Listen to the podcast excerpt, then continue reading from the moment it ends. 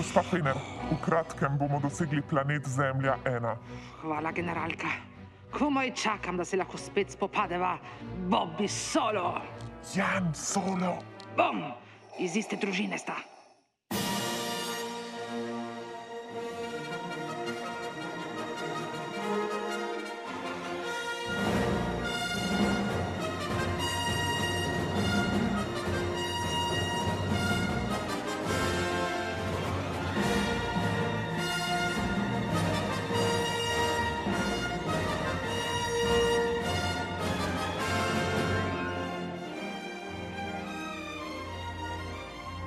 Potem povlečeš to in pritisneš ta gumb. Vidiš, Millennium Falcon se vozi kar sam. Ma, ma princesa Leila Barbara, ne morem verjeti, da ste tako spretna voznica. Samo zato, ker imam pričesko kot dve putici, ne pomeni, da ne znam voziti po vesolju. Boš poskusila? Ma ne vem, kot še mlada padawan sem še nerodna, kar se vožnje tiče. Poskusi samo parkirati Falcona med Zemljo in Luno. Poskusi. Ok, Mm, manj hitrosti. Pazi, desna stran, glej. Glej v ekran tudi, da ne pride kdo iz hipervesolja. uf, e, zdaj. Urka, kaj je bilo to? Bom, bom, nič hujšega. Luna bo zdaj malo bolj oddaljena od Zemlje. Ma no problem.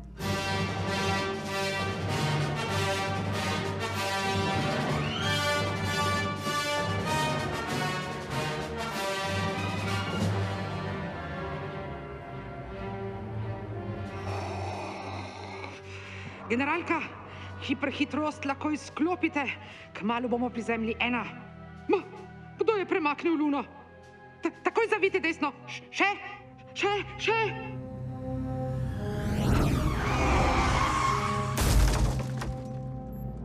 Kaj je to?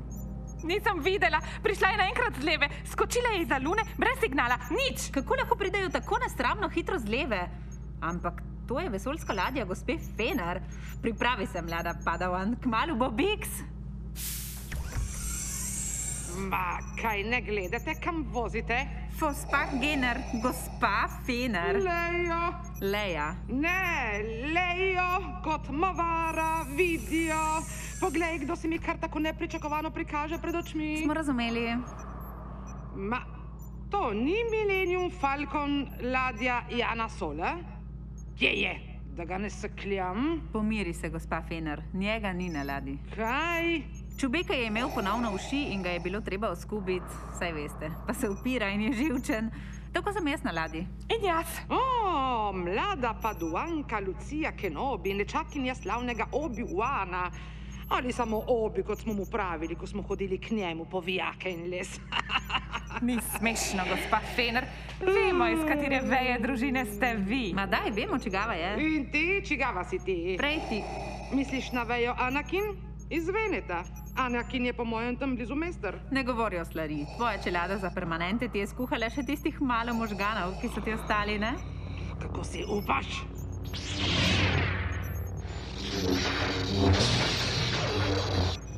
Pazite na notranjost ladje, da ne bo potem Jan sitnaril. E, Leopolju bom že jaz razložila vse. Jan Solo, če mu uničimo notranjost ladje, je potem histeričen še dva tedna.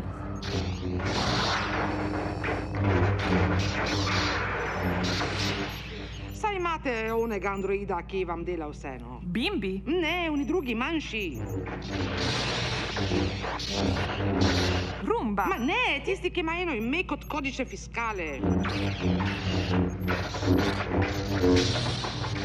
Vsekakor si ti prihajala z leve in bomo to poračunali.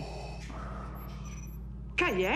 Nekaj ne gre s sabljami. Ma, moja je brez baterije in sem jo imela priklopljeno celo noč.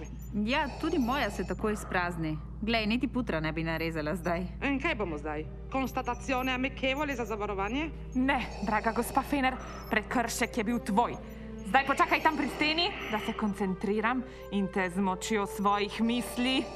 Ne se migat! Uh, kaj delaš zdaj? Oh, ne. Kaj? Se koncentrira, iztiska svojo moč. O, ma se prav muči. Si poskusila s slivami? Tiho, stani, kjer si, ne se migat. Ma, ma kaj govori, ne se migat. Ma kaj me slikaš, se zaljubljaš, kaj, kaj delaš? Lahko ne govoriš, skušam preusmeriti svojo moč. Upam, da ne bo trajalo kot zadnjič. Zadnjič je bilo drugače. Sem skušala popraviti uno poševno sliko na steni. Ja, dve uri in 40 minut. Ma se je popravila, ne da bi jo tikala. Ker sem jo jaz šla popraviti. Um, za take stvari rabiš svojo moč? Ma kot vajo. Ne gledati mene, jaz se s tem ne spoznam. Lahko ti samo pokažem, kako si narediš tako frizuro, ala princesa Laila. Ok, sem razumela. Jana Sola ni. Tako da nima smisla se z vama prerekati. Večjih poškodb ni, zato bi predlagala, da gre vsak svojo pot. Ok? Lucija Kenobi, lahko nehaš s svojim preusmirjanjem moči, prosim, se ti že solzijo oči. Morda sem živčna od vožnje. Bom, drugič, drugič, ja, te zmečkam. Uf, me boli tudi glava zdaj. Naj bo moč z vami, sem hotela reči. Ma nima smisla, res. Lejla, tokrat smo ostali brez baterij, a vseeno smo se zastopili, ne?